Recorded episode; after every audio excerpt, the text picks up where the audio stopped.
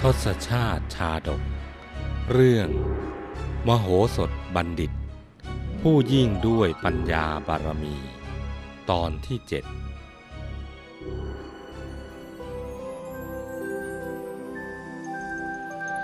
ในการต่อมา มีชายหนุ่มคนหนึ่งชื่อ โคละการ เป็นคนรูปร่างต่ำเตี้ยคล้ายคนแคละมีผิวดำดุดสีหมึก ซ้ำยังเป็นคนจนขัดสนทรัพย์ซะอีก ชายหนุ่ม ถูกริดรักกลุ่มรุมจนจิตใจปั่นป่วน เพราะไปตกหลุมรักสาวงามนางหนึ่ง ชื่อ ทีฆตาลา ซึ่งอันที่จริง ควรกล่าวว่า เป็นเหวรักอันลึกเสียมากกว่า เนื่องด้วยความรักของนายโคลการ เป็นรักข้างเดียว เพราะความที่ตนเป็นคนขี้เร ไร้เสียซึ่งรูปสมบัติ เมื่อเทียบกับนางทีฆตาลาแล้ว ก็ผิดกันราวฟ้ากับดิน เพราะนางเป็นผู้เพียบพร้อมด้วยความงาม เชกเช่นหญิงชนบทกัลยาณี แม้มิใช่ธิดามหาเศรษฐี แต่ก็เป็นหญิงมีตระกูล อนุภาพแห่งรักนั้น อาจดนบันดาลได้ทุกอย่าง มีอำนาจกุมชะตาของบุรุษ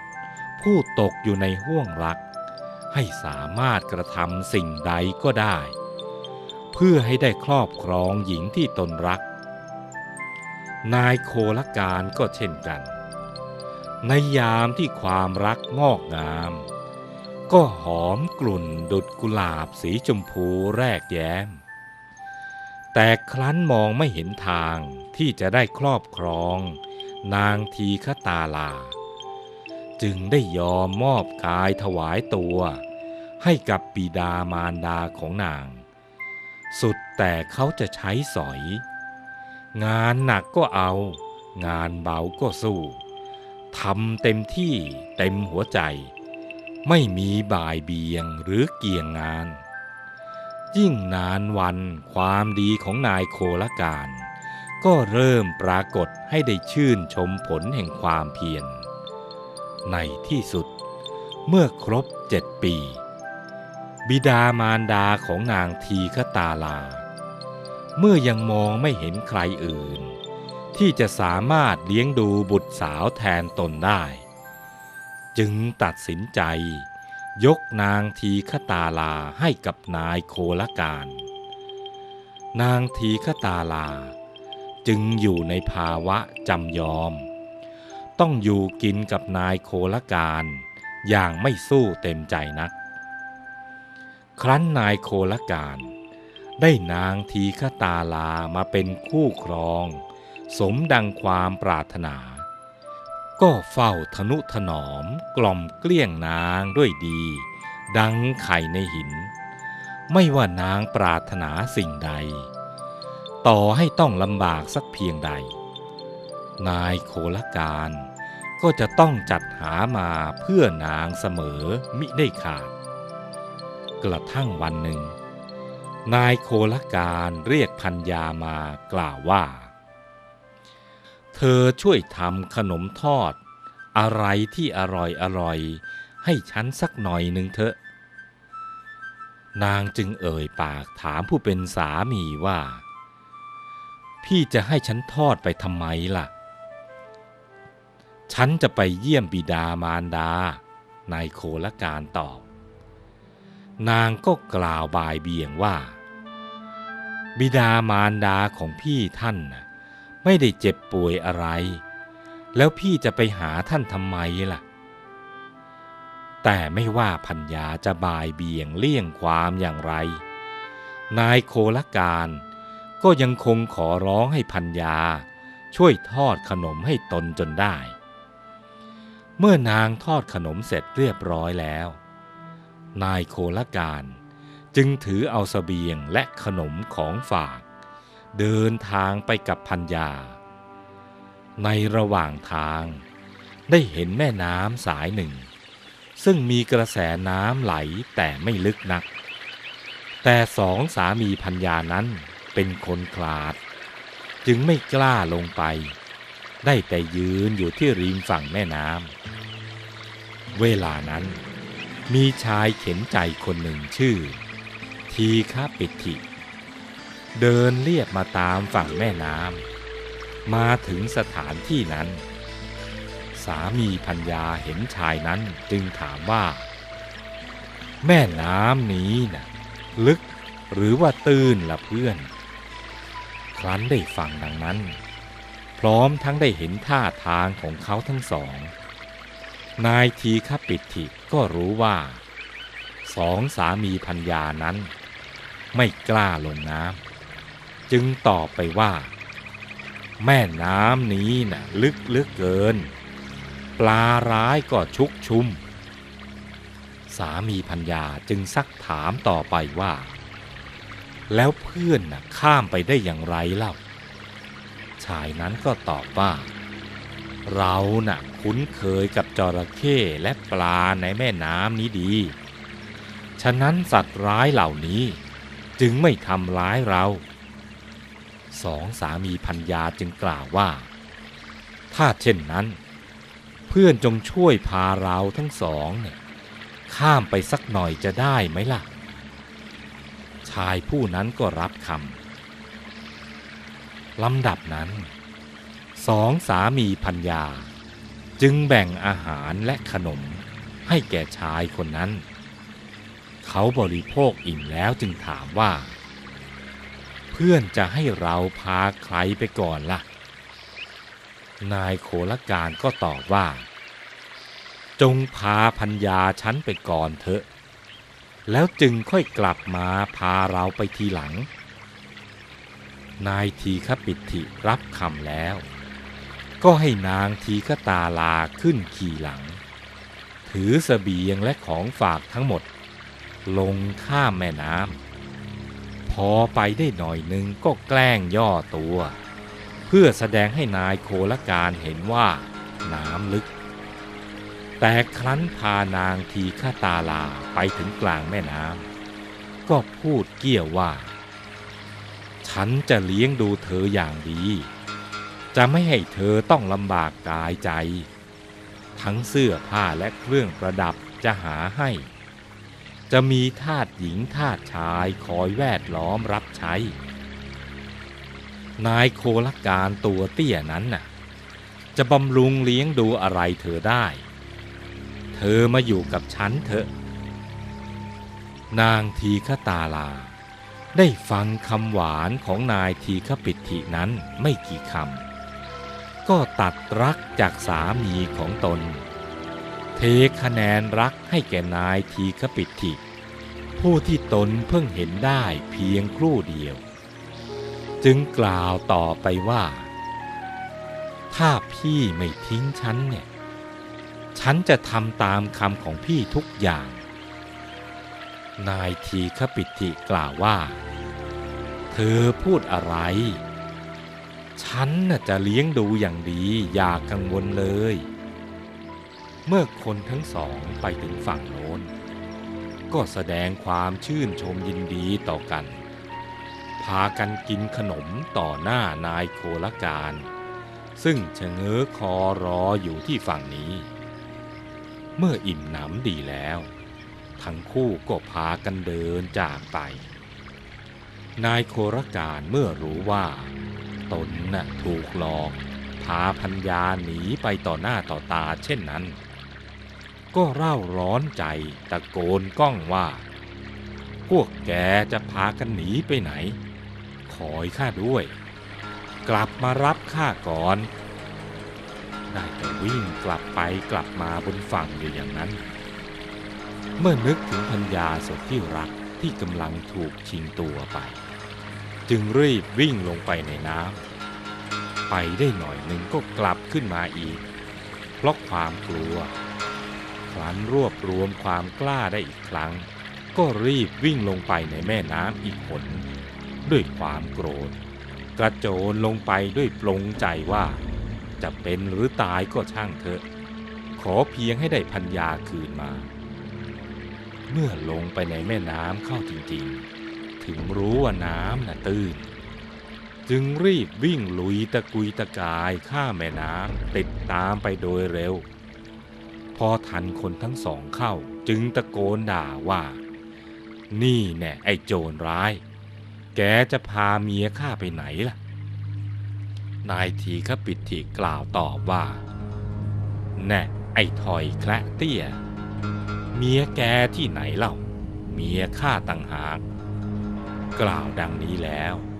ก็เอามือผลักนายโคลการให้ล้มกลิ้งไป นายโครการรีบลุกขึ้น จับมือนางทีฆตาลาแล้วกล่าวว่า เดี๋ยวก่อน นี่เธอจะไปไหน ฉันทำงานมาถึงเจ็ดปี จึงได้เธอมาเป็นเมียเนี่ยแล้วเธอจะมาหนีฉันไปดื้อๆทำอย่างนี้จะได้ไงล่ะ ยื้อแย่งอยู่กับพัญญาของตน ทั้งเดินทะเลาะไปกับนายทีขปิติ จนมาถึงที่ใกล้ศาลาของมโหสถบัณฑิต มโหสถบัณฑิต จึงถามมหาชนที่มาประชุมกันฟังธรรมอยู่ในที่นั้นว่า นั่นเสียงอะไรกันสดับความนั้นแล้วจึงให้เรียกคนทั้งสองเข้ามา ได้ฟังวาจาที่โต้ตอบกันแล้วจึงกล่าวว่า เราน่ะจะวินิจฉัยความให้ เจ้าทั้งสองจะตั้งอยู่ในคำตัดสินของเราหรือไม่ล่ะ ครั้นคนทั้งสองแสดงความจำนง ยอมรับความอารี มโหสถบัณฑิต จึงเอ่ยถามนายทีขปิติก่อนว่า เจ้าชื่ออะไร ข้าพเจ้าชื่อทีขปิติ เขาบอกชื่อของเขาตามความจริง ก็พัญญาของเจ้าชื่ออะไรล่ะ เมื่อยังไม่รู้จักชื่อของนาง นายทีขปิติก็บอกชื่อที่ตนนึกขึ้นได้ในขณะนั้น พ่อแม่ของเจ้าชื่ออะไร นายทีขปิติก็บอกชื่อคนอื่นแทน พ่อแม่ของพัญญาของเจ้าล่ะ ชื่ออะไร เมื่อยังไม่รู้จัก นายทีขปิติก็บอกชื่อคนอื่นแทนเรื่อยไปลำดับนั้น มโหสถบัณฑิต จึงให้คนของตนบันทึกถ้อยคำนั้นไว้ แล้วให้นายทีขปิติออกไป ให้เรียกนายโคลการเข้ามา ถามชื่อของคนทั้งปวงโดยนายยกรนนายโครการรู้จักคนทั้งหมดเป็นอย่างดี ก็บอกไปตามความเป็นจริง ครั้นแล้ว มโหสถบัณฑิต ก็ให้นายโคลการออกไป ให้เรียกนางทีฆตาลามาถามว่า เธอชื่ออะไรฉันชื่อทีฆตาลา เธอกล่าว สามีของเธอน่ะชื่ออะไร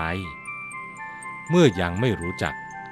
นางทีฆตาลาจึงบอกชื่อคนอื่นแทน พ่อแม่ของเธอน่ะชื่ออะไร นางทีฆตาลาก็บอกชื่อพ่อชื่อแม่ของเธอตามเป็นจริง พ่อแม่ของสามีของเธอล่ะชื่ออะไร เมื่อยังไม่รู้จักชื่อ นางทีฆตาลาก็บอกชื่อคนอื่นแทน มโหสถบัณฑิต ให้เรียกนายทีฆปิติและนายโคลการมา แล้วถามมหาชนว่า ถ้อยคำของนางทีฆตาลานะตรงกันกับคำของนายทีฆปิติหรือว่าตรงกับคำของนายโคลการ มหาชนก็ตอบว่า ถ้อยคำของนางทีฆตาลานั้น ตรงกับคำของนายโคลการ มโหสถบัณฑิตจึงกล่าวว่า นายโคลการ เป็นสามีของนางทีฆตาลา นายทีฆปิติน่ะเป็นโจร ครั้นแล้วจึงถามนายทีฆปิติว่า เจ้าน่ะเป็นโจรใช่ไหม นายทีฆปิติ จึงต้องรับสารภาพว่าตนน่ะเป็นโจร นายโคลการเมื่อได้พัญญาของตนกลับคืนมา ก็ดีใจเหมือนดังว่า ได้นางแก้วกลับคืน เกิดความรู้สึกซาบซึ้งในพระคุณของมโหสถบัณฑิตเป็นอย่างยิ่ง ได้กล่าวชื่นชมมโหสถบัณฑิตอย่างมากมาย แล้วก็พาพัญญากลับไป จากนั้น มโหสถบัณฑิต ก็ได้กล่าวเตือนนายทีฆปิติว่าจำเดิมแต่นี้ไปเนี่ยเจ้าอย่าทำอย่างนี้อีก ครั้นให้โอวาทเสร็จแล้วจึงปล่อยตัวไป ฝ่ายอมาตผู้เฝ้าดูเหตุการณ์อยู่โดยตลอด ได้ให้ทูตส่งสาร ทูลเรื่องนี้แด่พระราชาตามความเป็นจริง พระเจ้าวิเทหราช ครั้นได้สดับเรื่องทั้งหมดแล้ว ก็ตรัสถามเสนกะปุโรหิตว่า ท่านอาจารย์เสนกะ เราควรนำบัณฑิตนั้นมาได้หรือยังล่ะ อาจารย์เสนกะก็ทูลว่าข้าแต่มหาราช คดีเรื่องนายโคลการเนี่ยใครๆก็วินิจฉัยได้ บุคคลไม่ชื่อว่าเป็นบัณฑิตด้วยเหตุเพียงเท่านี้ ขอให้ทรงรอไปก่อนเถิดอุปนิสัยแห่งความเป็นคนตรณี อิจฉาริษยา เริ่มปรากฏอย่างชัดเจนกับอาจารย์เสนกะ ช่วงแรกก็พันนาคุณของพระโพธิสัตว์มากมาย แต่ภายหลังเกรงว่าตนจะหมดความสำคัญ จึงคิดกีดกันพระโพธิสัตว์ไปเสียทุกเรื่อง อุปนิสัยอิจฉาริษยานี้ มีวิบากกรรมคือ เมื่อไปเกิดในชาติต่อไป จะทำให้เป็นคนอาภัพอับวาสนา มียศศักดิ์น้อยด้อยราคา จะแก้ได้ก็โดยการแสดงมุทิตา พลอยยินดีกับผู้อื่น ที่เขาได้ดีมีความสุข จึงควรรีบแสดงความยินดีต่อผู้อื่นในทันที ที่เขาประสบความสำเร็จ อย่าทันให้ความริษยาเข้าคลองใจ นี้เป็นเพียงจุดเริ่มต้นแห่งการสร้างปัญญาบารมี ของมโหสถบัณฑิตเท่านั้นยังมีเหตุการณ์อีกมากมาย ที่เป็นเครื่องพิสูจน์ถึงสติปัญญาอันชาญฉลาดของพระโพธิสัตว์ อีกทั้งความเป็นไปทั้งหมด ก็อยู่ในสายพระเนตรของพระราชาตลอด พระองค์จะต้องรออีกนานแค่ไหน ถึงจะได้มโหสถบัณฑิตเข้ามารับราชการ เรื่องราวจะเป็นอย่างไร โปรดติดตามตอนต่อไป